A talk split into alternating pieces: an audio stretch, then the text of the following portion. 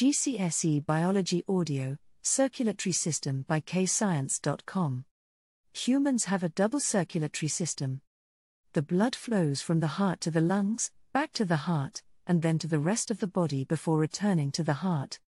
Blood enters the heart from the lungs via a blood vessel called the pulmonary vein, which transports oxygenated blood from the lungs to the left atrium of the heart the muscles of the left atrium contract, and through an open valve, the blood flows into the next chamber called the left ventricle. The valve back to the left atrium closes, to prevent the backflow of blood. The walls of the left ventricle contract, pumping blood into a blood vessel called the aorta, which carries blood around the body. Deoxygenated blood returns to the heart via vessels called the vena cava. They supply the chamber called the right atrium with blood the muscle wall of the right atrium contracts, pumping blood into the next chamber called the right ventricle. The blood is then pumped to the lungs through a blood vessel called the pulmonary artery. The left ventricle is thicker than the muscle wall of the right ventricle. This is because the left ventricle pumps blood further around the body than the right ventricle, which pumps blood a shorter distance to the lungs. The left ventricle is thicker because it needs to pump blood with a greater force and pressure. The right ventricle muscle wall is thinner than the left ventricle because it pumps blood a shorter distance to the lungs. Blood is therefore required to be pumped with a lower force and lower blood pressure. The septum separates the left and right side of the heart. A hole in the septum causes oxygenated and deoxygenated blood to mix. This lowers the concentration of oxygen in the blood, so less oxygen is supplied to respiring cells. A hole in the septum causes blood pressure to decrease, as blood from the left ventricle is, is pumped into the right ventricle, so blood is pumped at a lower pressure from the left ventricle into the aorta. The stroke volume is the volume of blood pumped out of the left ventricle every beat. The heart rate is the number of times the heart pumps blood out of the left ventricle every minute. It is the number of times the heart beats every minute. The cardiac output is the total volume of blood pumped out of left ventricle every minute. To calculate the cardiac output, you multiply the stroke volume by heart rate.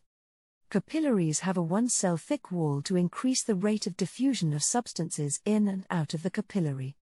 Capillaries are one cell wide so substances travel less far to cross the wall of the capillary. They also have a large surface area to increase the rate of diffusion of substances into and out of the capillary. Arteries transport blood away from the heart and veins transport blood to the heart. Arteries transport blood at high pressure so they have a thicker muscle wall and elastic layer than veins.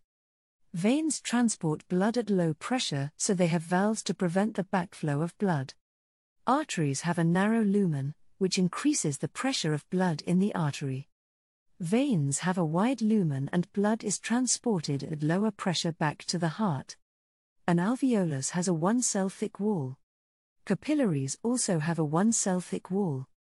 Both the alveoli and capillaries have a one cell thick wall to increase the rate of diffusion of oxygen from the alveolus and into the capillaries, and carbon dioxide out of the capillaries and into the alveolus.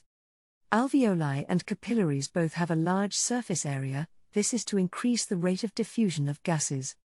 Capillaries are one red blood cell wide, which decreases the distance gases must travel to diffuse to the red blood cells.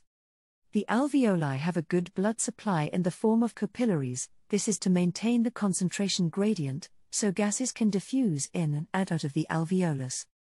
The lining of the alveolus is moist so gases can dissolve, therefore increasing the rate of diffusion of gases.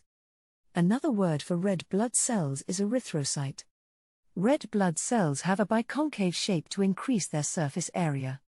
By increasing the surface area, the rate of diffusion of oxygen in and out of the cell will increase.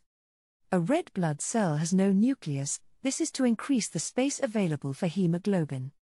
Hemoglobin is the molecule that oxygen binds to, so the more hemoglobin there is in the cell, the more oxygen the red blood cell can bind and carry. Blood plasma is a yellow liquid where substances like glucose, hormones, carbon dioxide, and urea are dissolved.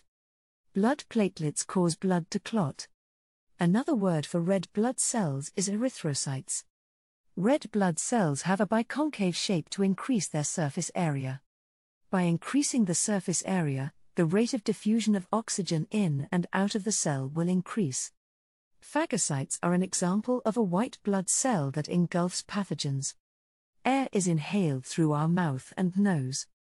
The air then travels down our trachea and then enters two bronchi. The singular for bronchi is bronchus. Air is then transported from our bronchi to our bronchioles, which deliver air to air sacs called alveoli. The singular for alveoli is alveolus. Gas exchange occurs in the alveoli. Our lungs are protected by bones called ribs. Between the ribs are muscles called intercostal muscles. The diaphragm contracts and relaxes, controlling whether we inhale, breath in, or exhale, breath out.